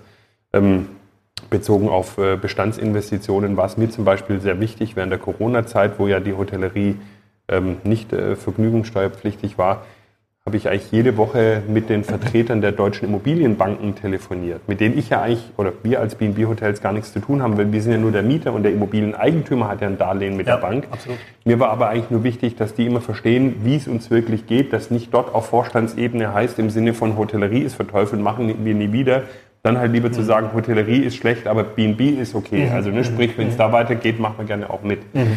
Und äh, das ist, glaube ich, ganz gut aus, äh, aufgegangen und das ist auch das, was wir sehen. Wir haben, ähm, ich glaube, sehr zufriedene Eigentümer von unseren Hotels, die ähm, das gut finden, was wir machen. Ja, ich glaube, die müssen sich nicht beschweren, weil ihr seid wahrscheinlich ein Player, der anders als Retail oder, oder Büromieter sehr lange Mietverträge immer noch eingeht. Ja? 20 Jahre plus 20 Jahre, Jahre Option okay. mit einer guten Bonität, gut abgesichert mit ja. Patronatserklärung der Gruppengesellschaft. Operativ über Cashflow können wir die Miete doppelt bedienen. Ich glaube, mhm. das ist nicht allzu schäbig. Was meinst du jetzt gerade mit doppelt bedienen? Also, also, also wir, operativ. Wir, ja, genau, genau. wir, wir rechnen Geld. jedes Projekt so. Versteht, ein Mieter kommt her und sagt, er will, ja. keine Ahnung was, 500.000 Euro Miete haben für mhm. das Objekt mit 100 mhm. Zimmern, dann rechnen wir durch. Und wenn wir sagen, ja, wir verdienen das Doppelte damit, mhm. also sprich, wir können die Miete doppelt bedienen, sogenannter Lease Coverage Ratio 200 Prozent. Dann sagen wir, jawohl, können wir machen, weil das dann ja auch im Endeffekt unser Geschäftsmodell ist. Das ist ja, also im Endeffekt, eine Immobilieninvestition in unser Produkt wollen wir wollen wir wegheben von der Immobilie, weg von der Hotellerie, eigentlich auf eine Wette auf den deutschen Mittelstand, auf mhm. Deutschland. Warum? Wir haben nicht unterschiedliche Einzelgesellschaften, SPVs, sondern wir haben eine Gesellschaft, die alle Mietverträge hält. Das mhm. heißt, wir haften für das, ja. was sie tun, das machen wir gerne. Wir geben dazu eine Gruppengarantie, sehr gerne. Und dazu sagen wir halt noch, naja, 200% Lease Coverage Ratio, das heißt, wenn an diesem Standort die Geschäfte nicht gut laufen, müssen sie mhm. erstmal richtig schlecht laufen. Verstehe, ja bis wir es bezahlen, äh, nicht mehr bezahlen können. Und wenn, dann können die anderen Betriebe es mitbezahlen. Ähm, die Theorierechnung hatten wir davor immer, wie viel Geld, äh, wie viel Auslastung brauchen wir, um Break-Even zu sein. War dann immer so um die 40 Prozent im Excel-Modell. Wir hatten es über Corona leider, Verzeihung, live gesehen. Es sind faktisch tatsächlich 45 Prozent im Durchschnittshotel. Warum? Weil über Corona natürlich auch die Rate etwas zurückgegangen mhm. ist. Es gab keine Eventraten mehr, es gab keine Doppelbelegung mehr ist die Rate natürlich nochmal um 5 Euro nach unten gegangen, aber mit 45 äh, Prozent Auslastung Break-Even ähm, ist, glaube ich, nicht so schlecht. Ein Durchschnittsvollhotel liegt bei mittlerweile 65 Prozent plus. Mhm. Hast du von Immobilieneigentümern gesprochen, von B&B als Mieter dieser Immobilien? Aber es gibt ja dazwischen auch noch, sag ich mal, den Franchise-Nehmer. Nein, den Nein? Mandate Manager. Okay. Also ich, ich erkläre es gerne kurz. Wir arbeiten mit einem, einem Entrepreneursystem, Ah ja, Stichwort Buchhalter aus dem, aus dem letzten Podcast. Genau. Wie du gesagt hast, ich suche eigentlich Buchhalter, die Lust haben auf Unternehmertum. Ja, nicht ja, unbedingt ja. Buchhalter, aber ich sag's mal so, in, in der Hotellerie gab es schon, schon in, in, in, in, der Hotellerie oder Gastronomie gab es oder gibt es ja immer diesen Wunsch, einen eigenen Laden zu haben. Ja? Aber die mhm. meisten Leute haben dafür kein Geld. Was wir machen, ist, wir nehmen die Immobilienrisiken, wir zeichnen den Mietvertrag und suchen einen Hotel, Hotelbetreiber, der mit unseren harten Markenstandards Standards, auf unseren Namen, unser Risiko und unsere Rechnung das betreibt, gegen eine Umsatzkommissionierung unseres äh, Hotels im Endeffekt eine, ein Outsourcing der Personalprozesse. Insofern sind wir viel effizienter wie der Wettbewerb. Jetzt kann man sagen, das ist doch Franchise, wie du sagst. Ich erkläre es mal so, wenn du Franchise-Nehmer wärst von einem McDonald's in äh, Flörsheim hier, mhm. ja, dann äh, würdest du Gibt's Umsatz ja, machen noch, äh, soll auch nicht kommen. ja. Dann ist es dein Umsatz aus dem Verkauf von Hamburger, Cola und, ja. und Pommes frites, deine Warenkosten für Kartoffeln, Fleisch und, und Zucker ähm, an der Stelle. Dann musst du dein Personal bezahlen, ähm, die Miete bezahlen, Strom bezahlen, hin und her und dann eine Franchise-Fee an Ronald mhm. McDonald mhm. und Bottomline ist deins. Mhm. In unserem äh, Fall wäre es so, unser Hotel in Wiesbaden, das wird auf unseren Namen Risiko und Rechnung betrieben. Das heißt, der Gast bezahlt seinen Umsatz an uns. Ja und von dem Umsatz gibt es eine, eine Marge von x Prozent des Umsatzes für den lokalen Mandate Manager, ein lokaler Hotelier. Und die PL des lokalen Hoteliers ist ganz einfach x Prozent von unserem minus seine Personalkosten, mhm. Strich drunter ist sein, mhm. sein Profit, mhm. vereinfacht gesprochen. Das ist ein sehr partnerschaftliches Modell. Ähm, das heißt, wir müssen uns fair verhalten. Wir haben auch während Corona dann nicht gesagt, naja, Edge, 0%, äh, 0 äh, Umsatz mal x Prozent, ja. Pech mhm. gehabt, sondern wir haben sofort Minimumkommissionen angefangen. Ähm, äh, wir haben die unterstützt mit äh, Paketen im Sinne von, äh, du kannst gut überleben, musst natürlich deine Kosten in den Griff bekommen mit Kurzarbeit, aber du kannst dann gut überleben. Wir hatten vom, also vom Grund her keine Kündigung unseres Netzwerks dort. Wir haben sogar neue Leute dazugenommen während Corona und hatten jüngst eine ähm, äh, Zufriedenheitsumfrage gemacht im Anfang Februar. Ähm, wie zufrieden seid ihr mit uns, mit ne, Möglichkeit auch Kritik zu geben, wo wir auch viel bekommen haben und auch zu Recht, weil wir besser werden müssen ähm, äh, war nach dem sogenannten Verzeihung, Net, Pro Verzeihung, Net Promoter Score. Net Promoter Score ist Weiterempfehlungsrate, also von 0 bis 10. Ja. 10, ich empfehle super weiter, 0 überhaupt nicht. Alles von äh, 0 bis 6 ist negativ, wird abgezogen, 7 ist neutral, 8, 9, 10 positiv. Mhm. Es wird dann alles aufaddiert ne, mit Minus und Plus. Und die Theorie sagt, wenn ich über 0 bin, ist schon mal okay, Net Promoter Score. Bin ich über 20, ist es ziemlich gut und alles über 30, 40 ist eigentlich schon viel zu gut. Das ist die grobe Theorie. Ich glaube, Amazon ist bei 30, 35. Ähm, bezogen auf unsere Mitarbeiter hier in Hochheim äh, im Head Office hatten wir Net Promoter Score von rund 40 äh, gemacht. Ich glaube, das ist der beste Wert in der ganzen Hotellerie ähm, und spricht für die Arbeit vom äh, Management-Team dort, äh, die dort geleistet wird und von der, ja, von der Truppe, die wir da haben, die sind spitze. Ähm, genauso schön, noch schöner war das Ergebnis bei den Mandate Managern. Da hatten wir ein Ergebnis von fast 60. Das heißt, ähm, nach Corona, in der Hochinflationszeit, wo alles nicht einfach ist, so ein Feedback zu bekommen, da sagt man morgens, man steht gerne auf. Und holst dir noch einen Wein auf dem Heimweg vom Weingutfleck. Genau, was ich sehr gerne mache. Jetzt habt ihr äh, traditionell hehre Ziele. Ja, Wachstum liegt in der DNA. Ähm, und diese hehren Ziele müssen immer mit Menschen natürlich verbunden sein und mit Menschen, mit dem Besten erreicht man die. Ähm, Mandate Manager, hast mich jetzt gerade nochmal korrigiert. Ist da der Trend eher ähm, für neue Häuser jeweils einen neuen Mandate Manager zu finden? Oder gibt es ja auch einen Trend, wo man sagt, ah, der hat das schon gut gemacht und das, der baut sich da selbst wieder so ein kleines. Ich glaube, die Mischung macht es an der Stelle. Okay. Also ich glaube, wir nehmen immer sehr gerne neue Partner dazu. Das ist ja auch notwendig, weil mhm. am Schluss wir nicht irgendwie 200 Hotels mit fünf mhm. Mandate Managern machen wollen, die ja. dann zu viel machen, weil wir wollen ja auch, dass dieses Lokale, dieses Persönliche da ist. Ja, also mhm. im Endeffekt sind es ja die Verbindung der härtesten Kettenstandards der Hotellerie mit lokalem Gastwirttum, ja, wo ich abends hinkomme und er kennt mich und sagt, ach Mensch, bist wieder da, soll ich für nächste Woche buchen, mhm. wunderbar. Ähm, insofern, da machen wir definitiv beides, aber wir wollen ja natürlich auch bestehende Mandate Management Partner wachsen sehen. Ja? Wenn da einer seinen Job richtig gut macht und er hat zwei Hotels, dann wären wir ja wirklich blöd, ja? wenn ja. wir nicht sagen, du kriegst nicht noch ein drittes. Mhm. Natürlich immer darauf achten, dass er dann auch seine neue Rolle gut kann. Ja, die Rolle eines Mandate Managers in einem Einzelbetrieb ist was anderes, wie wenn ich drei oder vier habe. Ja. Dann mhm. bin ich einmal eher der Qualitätsmanager und muss schauen, dass ich gute ich sag mal, Betriebsassistenten mhm. vor Ort habe, die das leben, äh, was ich, äh, was ich vorgebe. Und beim anderen bin ich eher der Selbst und Ständige, der halt auch Rezeptionsschichten leitet. Mhm. Also da kommt es immer darauf an, dass die Leute diese Evolution mitmachen, aber wir haben ganz viele Partner, die haben zwei, drei, vier Hotels. Das finden wir gut.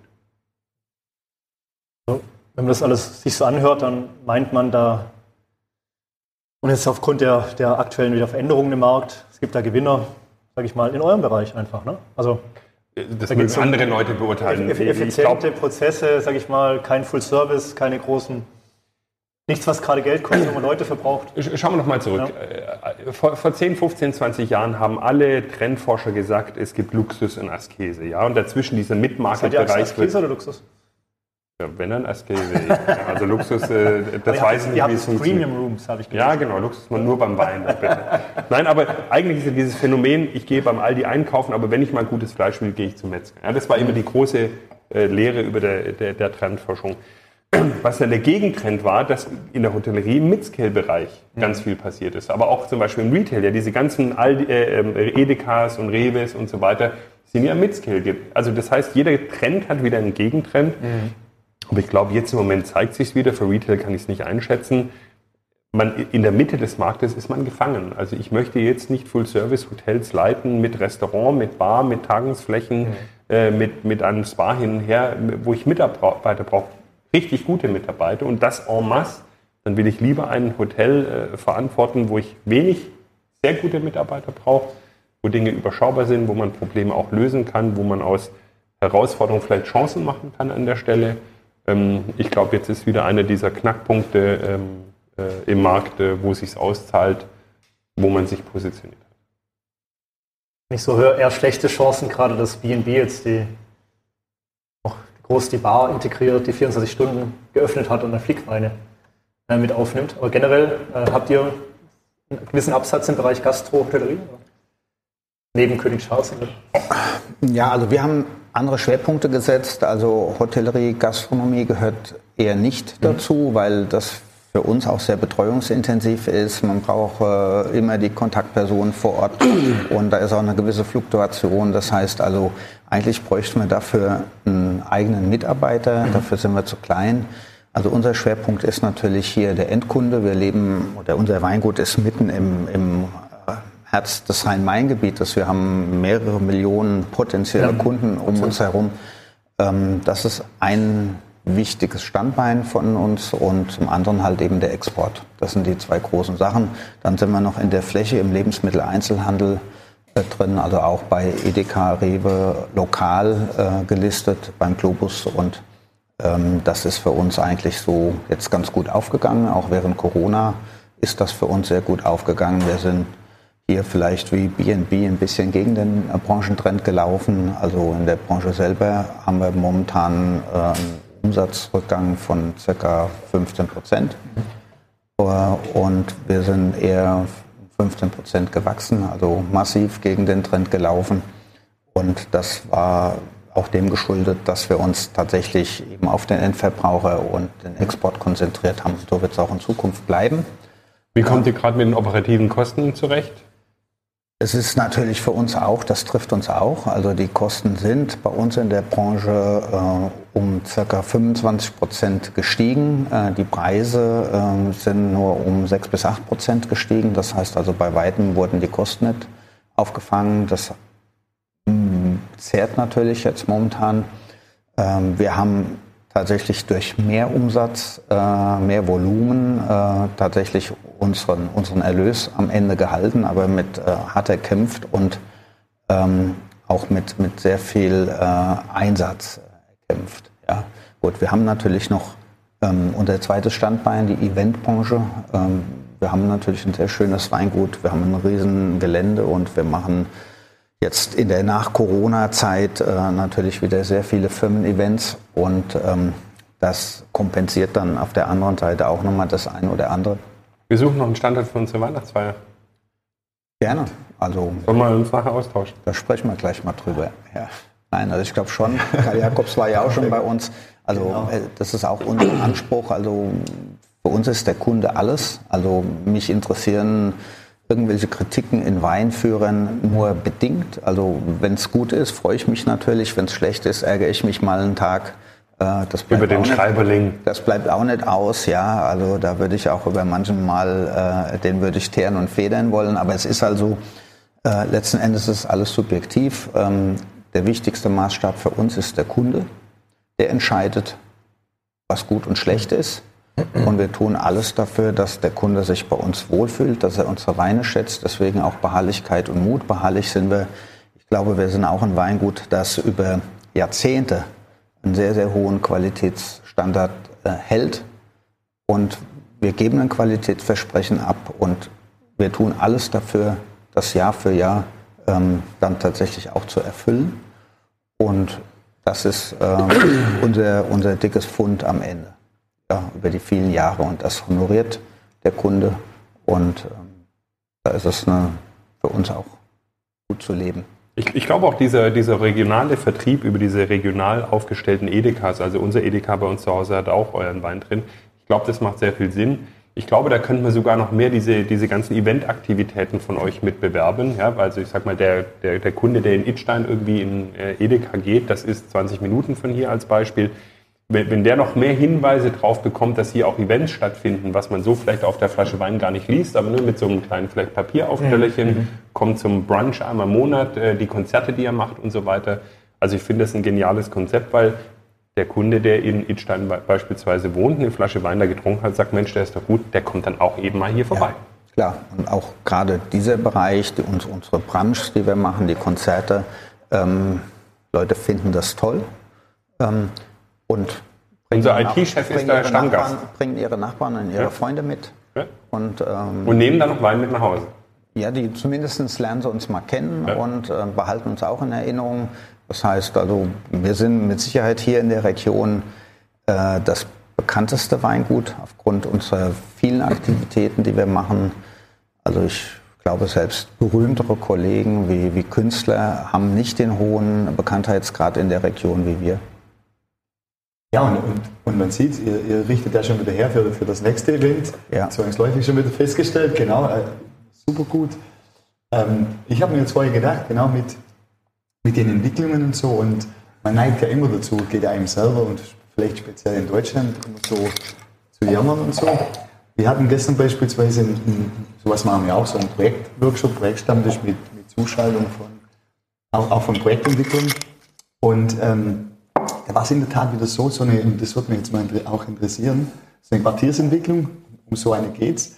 Und ähm, die haben in der Tat, die haben jetzt nicht das Problem, der Hotelbetreiber, der würde feststehen. Die haben wirklich B&B-Hotels, nein. Ja, äh, das wär, in der Tat, das wäre jetzt, wär jetzt die Frage, Max und ich, ob, ob, ob in so typischen Quartiersentwicklungen, ob, ob das für euch auch, denn bisher habe ich es so ganz offen gesagt nicht direkt so wahrgenommen, das ist der eine Punkt. Und der andere Punkt, wenn man trotzdem jetzt wiederum vergleicht, die Entwicklungen, mit denen es jetzt klassische Büroimmobilien oder auch teilweise Retail, also je nachdem, was es ist, aber mit denen die zu kämpfen haben, puh, die, ja, also Büro ist in dem Fall wirklich der, der Knacksus. Die bekommen einfach die Fläche nicht vermietet und müssen deshalb oder wollen deshalb auch umplanen. Und ähm, ja, und jetzt, jetzt an dich, Max, B&B, ist es ist es, wird es ein Fokus worden vielleicht oder, oder, oder? Also es ist für uns auf jeden Fall sehr interessant und wir versuchen auch immer äh, uns dort zu beteiligen. Ich sage mal, wir kommen aus einer maximalen Effizienz heraus. Wir arbeiten mit einer funktionalen Bau- und Leistungsbeschreibung auf 150 Seiten, welches die Generalunternehmen äh, blind bepreisen können, gefühlt. Ähm, bei einer Quartiersentwicklung ist es oftmals baulich so, dass man reines Mixed Use hat. Durch diese reine Mixed Use Aufstellung eine andere Bauqualität vorgegeben wird. Ich sage gar keine bessere oder schlechtere, aber ich sage mal, unsere günstigen Baupreise können da nicht gehalten werden. Das heißt, die, die, die Renditekalkulation des Projektentwicklers leidet darunter ein bisschen. Deswegen sind wir oftmals in Quartiersentwicklung so ein bisschen der Solitär, der dann vorne an der Straße steht, als Lärmschutzriegel fürs Wohnen als Beispiel, mhm. weil wir dort unsere Bauqualität umsetzen können, unseren Gästen mit schallisolierten Fenstern und so weiter, das egal ist und die Sichtbarkeit der Immobilie noch hoch ist und so weiter. Ich glaube, dass die Projektentwickler aber jetzt bezogen auf dieses Thema Quartiersentwicklung wirklich gerade vor der Quadratur des Kreises stehen, weil, wie du richtig sagtest, Büromieter einen Vorvermietungsstand herzustellen ist unmöglich. Ja? Kein Büromieter unterzeichnet jetzt einen Mietvertrag für Fertigstellung in vier Jahren mit Baugenehmigung und Bauzeit hin und her. Es gibt immer weniger Büromieter, die auch große Flächen brauchen. Ja, Büro ist äh, schwierig. Retail, es funktionieren die Standard-Retailer, die wir vorne schon erwähnt haben, aber alles, was eher so Richtung Shopping lastig ist, ist die, die Vollkatastrophe gerade, scheiden auch aus. Mhm. Ja, und dann nur DMs und Reves in Deutschland äh, geht halt dann auch nicht. Insofern ähm, heißt dann immer ganz schnell Wohnen und Hotel, äh, weil Pflege ist regulatorisch eine Katastrophe. Ja, da kann man eigentlich vom Grunde her gutes Geld verdienen, aber die Regulatorik macht schnell alles kaputt. Und wenn ich dann anschaue, naja, Wohnungswirtschaft im Moment geht eigentlich auch nicht mehr weil wir in der Wohnungswirtschaft einen unterliegenden Yield von irgendwie zweieinhalb bis drei Prozent hatten und das gegen eine Staatsanleihe von USA spricht, die mittlerweile bei rund dreieinhalb bis vier Prozent äh, taxiert. Warum soll ich mir Wohnen in Deutschland kaufen, wo alle Geld verdienen wollen? Der Investmentmanager, der Fondsmanager, der, der, der, der Facility Manager, der Property Manager. Und wenn der Hausmeister morgens seine Tasse Kaffee gegen die Wand schmeißt und die muss frisch gestrichen werden, ist die Rendite futsch, fällt Wohnen auch aus. Ich möchte nur davor warnen, zu sagen, und jetzt überall Hotel, Hotel, Hotel, mhm. weil das, was wir jetzt in den meisten Märkten gerade sehen, zurück zu uns zum Beispiel München, was ich vorhin erwähnt habe, ist, da ist schon brutal viel Hotellerie, was die letzten Jahre eröffnet hat. Also wir haben mal eine ja. grobe Schätzung gemacht. Wir sind in Deutschland ohne die Marke B&B äh, an der Stelle wahrscheinlich um die 250 neue Hotels, die aufgemacht haben in relevanten Innenstadtlagen oder Stadtlagen so viele kleine Betriebe sind gar nicht ausgeschieden und irgendwann äh, ist auch, ich sag mal, da die letzte Party vorbei. Deswegen, ich glaube, es ist nicht die Zeit der, der großen Entwicklungen jetzt, es ist, glaube ich, die Zeit der schlauen Entwicklungen. Mhm. Und aus ESG-Gesichtspunkten glaube ich, muss unbedingt die Zeit der Nachnutzung stattfinden. Ja, statt abreißen und neu bauen im Sinne von äh, äh Conversion in der Fläche, da ist nur das Problem, Neubauen ist Serienfertigung, ähm, äh, die einfach zu berechnen ist. Und Conversion ist Spezialisten, Handwerkertum, das bei jedem Projekt anders ist.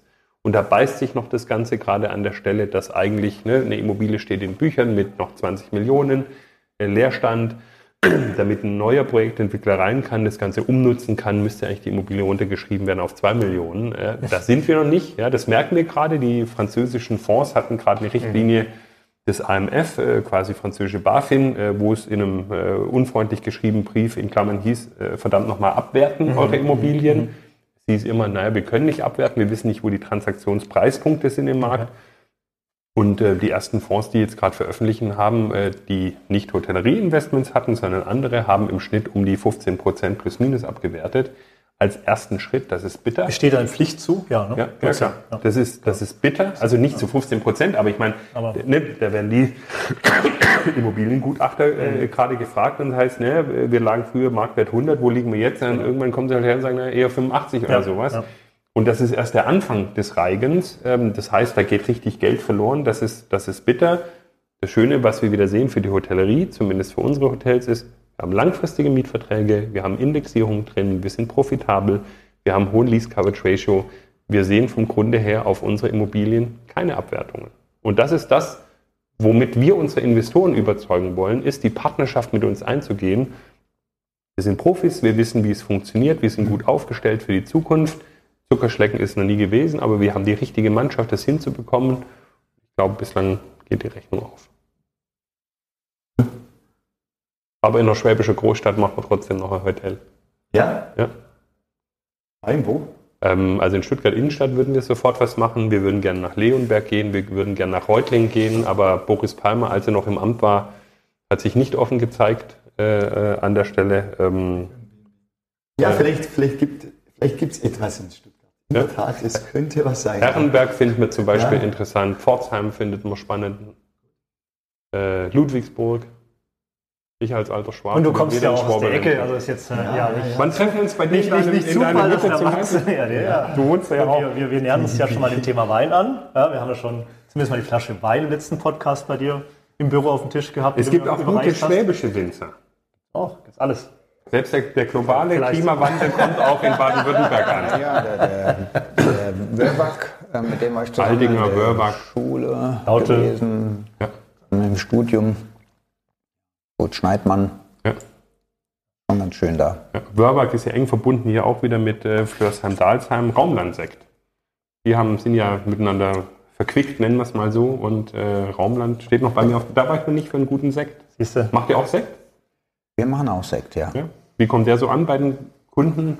Wel welchen Anteil am Verkauf? Wir haben natürlich einen Lagensekt aus dem Nonnberg, das ist aber nur ein ganz kleines Segment. Ähm, was bei uns wirklich äh, sehr, sehr erfolgreich ist, das ist ähm, der Pink Lion und der White Lion. Wir haben ja eine landgräflich-hessische Mühle und bei uns sitzt ja der Sandsteinlöwe auf dem Tor. Deswegen findet man bei uns überall den Löwen. Und der Pink und der White, ähm, das sind zwei Sekte, die sind nach Methode Rural hergestellt. Also das heißt, das äh, war die Sektherstellung lange vor Dom Perignon. Ähm, wenn man direkt aus dem Most den Schaumwein gewinnt. Das heißt, äh, früher hat man 1500 auch schon Schaumweine gekannt, die wurden äh, gärend in Flaschen gefüllt. Äh, es kam der Kork rein und es wurde mit, der Kork wurde mit einer Kordel gesichert. Und hat, dann hat man gehofft, dass das Ganze hält und die Flasche nicht platzt. Also es gibt Chroniken, die berichten, dass ähm, von, äh, von 2000 Flaschen, die man äh, produzieren wollte, ähm, 1980 geplatzt sind und nur noch 20 übrig blieben. Wär, deswegen war Schaumwein nur für Fürsten, Könige und Kaiser. Also der normale Adel konnte es sich noch nicht mal leisten. Das war so exklusiv, weil eben die Herstellung, äh, die Hintergründe, warum äh, äh, es gärt und wie viel Druck in der Flasche entsteht und man auch nicht in der Lage war, Flaschen zu produzieren, die also einen Mindestdruck äh, ausgehalten haben. Also deswegen war das ein sehr rares Produkt. Und ähm, die, die Rural war eben im Mittelalter das gängige Verfahren. Man hat einen Most gehabt, der fing an zu gären und irgendwann hat man vom Gefühl her gesagt, okay, jetzt fülle ich das in Flaschen ab. Und ähm, Der war dann aber trüb. Immer. Ähm, der war, aber war mittlerweile im eher Prinzip, im Prinzip äh, ähm, klar, äh, Hefedepot war drin. Genau, hefetrüb und äh, aber es musierend. Und ähm, das war halt eben die gängige Methode im Mittelalter. Und ähm, der Vorteil ist, der Rural, äh, man hat äh, nur eine einzige Gärung. Dadurch bleiben die, äh, die Sekte nachher deutlich fruchtiger. Und man hat äh, deutlich weniger Alkohol als bei einem Sekt, der durch eine zweite Gärung hergestellt wurde. Weil bei der zweiten Gärung packt man im Prinzip nochmal durch den erneuten Gärprozess anderthalb Volumenprozent Alkohol drauf. Und gerade in Zeiten des Klimawandels äh, ist die Leichtigkeit beim Sekt äh, nicht so einfach zu erzielen. Und ähm, ein Sekt mit 11,5 oder 12 schmeckt einfach charmanter als mit 13,5. Hast du einen da? Ich habe ihn nie Ja, gesehen. mein da, ja. Äh, ein Rosé oder ein Weißen? Äh, Gerne weiß. Ich finde, Rosé ist immer eher marketinglastig. Ähm, ich Ja. finde immer, dass der Weiße besser schmeckt. Also, das ist, äh, pass auf, Und direkte Umsetzung. so sieht der, Deswegen sind wir doch hier. so sieht der pink, pink aus. Und, ähm, Aber schöne ist, Ausstattung ist schön ist der ja. Die Ausstattung ist schon mal ganz schön, aber das Produkt ist noch viel schöner. Und ihr kriegt aber die Trübung raus. Ihr degorgiert dann. Naja, also das, ähm, wir machen das im Prinzip im, im Drucktank. Das heißt also, der Most kommt in einen Drucktank, wird äh, vergoren. Und wenn wir dann noch einen Restzuckergehalt von ungefähr 25, 26 Gramm haben, dann wird der Tank einfach zugedreht. Mhm. Ähm, der Zuckerrest, der dann in Alkohol und Kohlensäure umgewandelt wird, lässt einen, einen Druck von ungefähr 4,5 Bar entstehen. Und dann wird ähm, quasi unter Druck filtriert und abgefüllt. Okay, bei der Drucktankvergärung muss ich jetzt an meinen Urlaub denken. Ich fahre nach Südtirol in Kürze. Und ja, ich glaube, die Drucktankvergärung, wo, wohin? Äh, ich fahre nach äh, Brössels, also das ist bei Völs am Schlern zwischen Bozen und Brixen. Ich fahre nach Lana. Auch nicht weit entfernt. Vielleicht treffen wir uns auf dem Shoppen. Ja, Weil, also meines Wissens nach wurde die, Druck, die Drucktankvergärung wurde meines Wissens nach ja in, in, in der Kellerei Tramin erfunden. Ja. Äh, die auch Ich weiß nicht, wer sie erfunden hat, aber ähm, auf jeden Fall gibt es da ganz tolle Sachen. Ich freue mich auch schon auf Südtirol. Ich bin vom 17. bis 27. da. ich fahre morgen los. Und bleibst bis zum 27. Ein bisschen, bisschen wandern. Ja, wir sind auch erst in einem sehr schönen äh, alten Hotel, dem Lauren in Bozen. Und dann ziehen wir nochmal um nach Brüssels. Das ist so ein, so ein Grand Hotel. Da ist die Zeit irgendwie stehen geblieben. Ja. Also ich war letztes Jahr total beeindruckt, als ähm, im Flur jemand stand, der an den Kakteen mit so einem Nagelschneider die Stacheln abgeknipst hat von den Kakteen. Also das fand ich. Äh, das ist effizienter Personaleinsatz. Gibt es bei euch nicht. Nein. Ja, gibt, da gibt es auch keine Kakteen. Und, und im Iran gibt es ja auch noch so ein paar Häuser. Also da könnt ihr auch noch besuchen. Ja, also in Bozen haben wir tatsächlich auch ein Hotel. Aber vielleicht äh, dieses, also ich, ich, ich finde ja. diese traditionelle Hotellerie herrlich. Mhm. Und ich glaube, wenn, wie du sagtest, wenn man die auch so zelebrieren kann an der Stelle, hat man ja immer auch eine Zukunftschance. Ja, wir sehen es ja auch jetzt, die die individuellen Fünf-Sterne-Hotels haben, haben Ratensteigerungen, gute Auslastung. Das ist das, was der Gast sucht. Aber sucht es dann halt eben für eine Woche und nicht für drei Wochen oder für jeden ja. Aufenthalt. Ja. Das heißt, wer das gut kann, wer gut kochen kann, der braucht sich in Deutschland keine ja. Sorgen machen. Also ich war auch schon oft Gast bei B&B. Wenn ich äh, zum Beispiel in Düsseldorf für die Probein, bei der Probein meldet euch, wir machen euch einen Rabatt. ja, sehr gut, mache ich. Und ähm, Klar, das ist, wenn man gut wohnen möchte und äh, ja, geschäftlich unterwegs ist, brauchst du nicht mehr. Das ist optimal. Und man weiß, was man bekommt. Ja, so. ja. Und Achtung, bei uns kriegst du auch einen guten Wein. Weingut Metzger aus der Pfalz macht unseren Hauswein. Also wir sind jetzt keine Gastronomie im eigentlichen Sinn, aber wir haben eine, eine weiße Cuvée, eine rote Cuvée, die er nur für uns macht. Glaube, Weingut Metzger passt auch gut zu uns, der durchaus vielleicht etwas mainstreamiger ist wie du mit deinem Wein. Mhm. Der hat auch ein paar sehr exklusive gute Weine. Ähm, am Wochenende jüngst erst wieder was getrunken, aber sehr viel im, im mittleren und, und ich sag mal untermittleren Preissegment und der kommt sehr gut an bei unseren Gästen, weil man halt irgendwie für 12,50 Euro eine Flasche Wein kaufen kann mit guten Gläsern. Der schmeckt super und da kann man nicht. Äh, ja, also wenn mal Charles bei euch übernachtet, dann stellt er ein paar Fläschchen Victoria bei Das kriegen wir hin.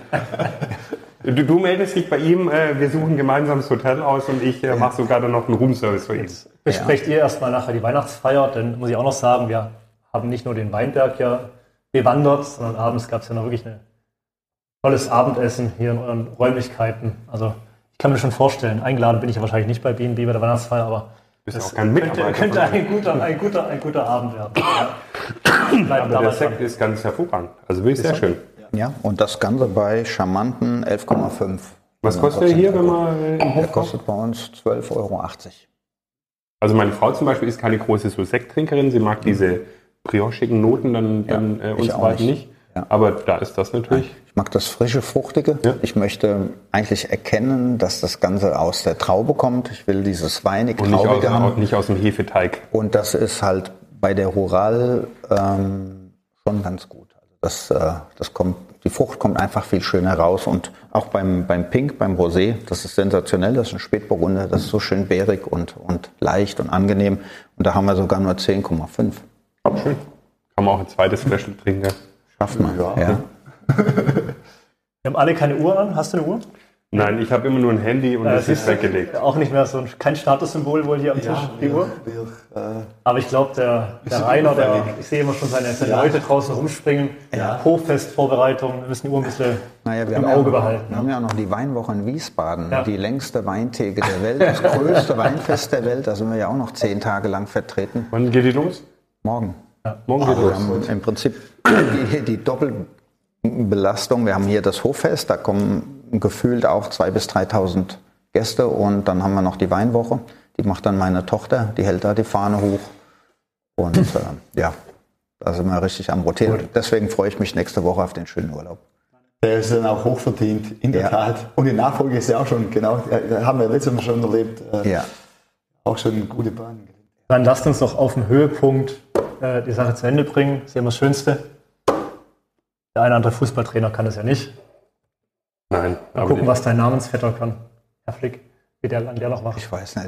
Ja. Aber ist ja nicht. Ich glaube, der ist, äh, wie gesagt, ich, hab- ich bin, ja- ja kein, äh, kein Bist ja kein Fußballfan und ähm, deswegen ich gucke dann nur bei EM und WM-Meisterschaften mal in, im Kreise von Freunden. Da geht es also mehr um die Geselligkeit.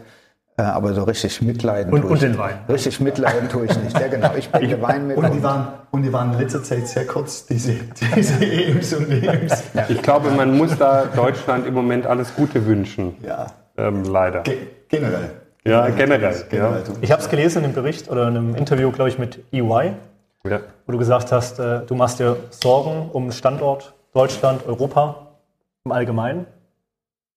Ja, also Das, das ist was, das nehme ich mit nach Berlin, um es nochmal zu untermauern mit meinen überschaubaren Das klingt- das klingt- Möglichkeiten. Das klingt immer so Aber- altklug, wenn man Ja, dann, dann ja. gefragt wird an, den Stell, äh, an der. Stelle. Aber ich mache mir wirklich Sorgen, wenn, äh, wenn, wenn die Generation der Erben am liebsten zwischen 9 und, und, und 1 Uhr an drei Tagen die Woche arbeiten möchte, Mhm. ähm, statt früher aufstehen und länger zu arbeiten. ähm, Ich, ich glaube, da haben wir echt, echt ein Problem. Ich glaube auch, dass einfach Leistung in Deutschland nicht mehr in ist und sexy ist. Also ich merke das im, im Sport von meinen Kindern. Das sind, das sind Leistungsmethoden und Trainingsmethoden. Äh, Man will, dass die Kinder dann nicht irgendwie, wenn sie das Tor nicht treffen, fünf Liegestütze machen im Sinne von, oh, das ist pädagogisch falsch. Ähm, In, in Landspielen in der Schule gibt es immer keine Verlierer. Ich glaube, ohne Motivation auf Leistung und Belohnung von Leistung, man muss ja nicht die Leute bestrafen, die die Leistung nicht, nicht, nicht bringen können. Aber belohnen ist immer gut. Aber ich glaube, eine Werte- und Leistungs Verzeihung, eine werte- und leistungsorientierte Gesellschaft ist durchaus etwas, wo Dinge vorangehen und besser werden. Weil äh, wenn du sagen würdest, ach, es reicht auch aus, wenn der Wein okay ist statt sehr gut, Ja. dann würdest du deinen Wein nicht mehr verkauft bekommen. Und Qualität kommt ein bisschen auch von Quälen. Ja. Das steckt da drin. Und wenn du keine Leistung bringen willst, dann wird auch keine Leistung bei rauskommen oder kein Ja. Top-Ergebnis bei rauskommen. Das ist klar. Aber Leistung, wie du sagst, ähm, das muss sich lohnen, das muss auch honoriert werden. Und das Gefühl, was momentan, glaube ich, alle haben, ähm, ist, dass äh, manchmal Leistung sogar bestraft wird ähm, und dass die andere Seite honoriert wird. Und das ist absolut der falsche Weg. So kann es nicht gehen. Du darfst es in Berlin für uns lösen. Danke dir. Ja, Das, mal schauen. Also wir haben ich hab heute ein schönes Format hier geschaffen äh, mit dem Helmut von CRN, ähm, wo sich dann Wein mit der Hospitality zusammensetzt an einem, an einem wohlgedeckten Tisch. Also das wiederholen wir. Definitiv. Definitiv, Ronald. Auch der Max darf wieder kommen. Ähm. Vielen Dank. nicht nur als Lückenfüller. Ich mache ich mach, mach auch gerne den Lückenfüller. Bei guten Wein mache ich alles. bei, bei guten Wein machst du alles. Ähm, hat richtig Spaß gemacht. War richtig lecker. Ja. Dir Dann ein großes Kompliment an, den, Rainer, auf an jeden das ganze Fall. Team vom Weingut hier. Exzellent. Rest der Saison, 10. September. Wird dann abgeerntet. Ja, könnt alle mithelfen. Ja, ja genau. Aber why not? why not? Nächstes, nächstes CJN-Event dann im Weinberg bei der, bei der Ernte. Vielen Dank. Und Max, deine authentische Art wie du B&B, wie du die Fahne hochhältst, das finde ich einfach äh, unternehmerisch hoch, hoch inspirierend, motivierend. Ähm, Ich bin dankbar, eine so gute Mannschaft zu haben. Ja, Ähm, sagst du ja, schreibst auf LinkedIn, ne, wo du jetzt die Agentur für hast. Ähm, wie sagst du das habe ich winning, winning Team. Winning, ja, die schreibe ich ist ja dein, Das, dein, ist dein mein, Ding. das Dein ist Ding. mein Slogan, ja. Winning Team. Aber zu sagen, hier vom Lärmschutzriegel bis zur Love Brand, ja oder nein? Äh, alles Man, man, kriegt, man kriegt nur, Und positives Storytelling ist, ist wirklich wichtig. Also Diesbezüglich äh, habt ihr leider schon jetzt eine Agentur, aber diesbezüglich sind wir auch sehr engagiert, auch für unsere Mitglieder. Und wir werden auch hier etwas. Und es war gerade eine spannende, das wäre der Beginn einer neuen Diskussion, Leistungsprinzip etc. Äh, Ich hatte letztens das Vergnügen, mit dem Herrn Darboven, der schon über 80 ist, in Hamburg zusammenzusitzen, bei einer guten Tasse Kaffee. Und ähm, er sagte, eine Gesellschaft muss sich auf zwei Dinge eigentlich einigen. Das eine ist das Menschenrecht an sich. Da habe ich gedacht, okay. Und was wird jetzt Nummer zwei? Das Leistungsprinzip. Da sind wir wieder dabei. Ne? Das Das, ist dieser Kreis. da schließt sich der Kreis. So, euch, Helmut, Max, Rainer, ganz lieben Dank. Und ich freue mich schon auf die Wiederholung. wünsche euch eine gute Weihnachtsfeier. Dankeschön. Vielen Dank. Zum Wohlsein. Zum Wohl, Herren. Zum Wohle. Zum Wohle. Dankeschön. Dankeschön.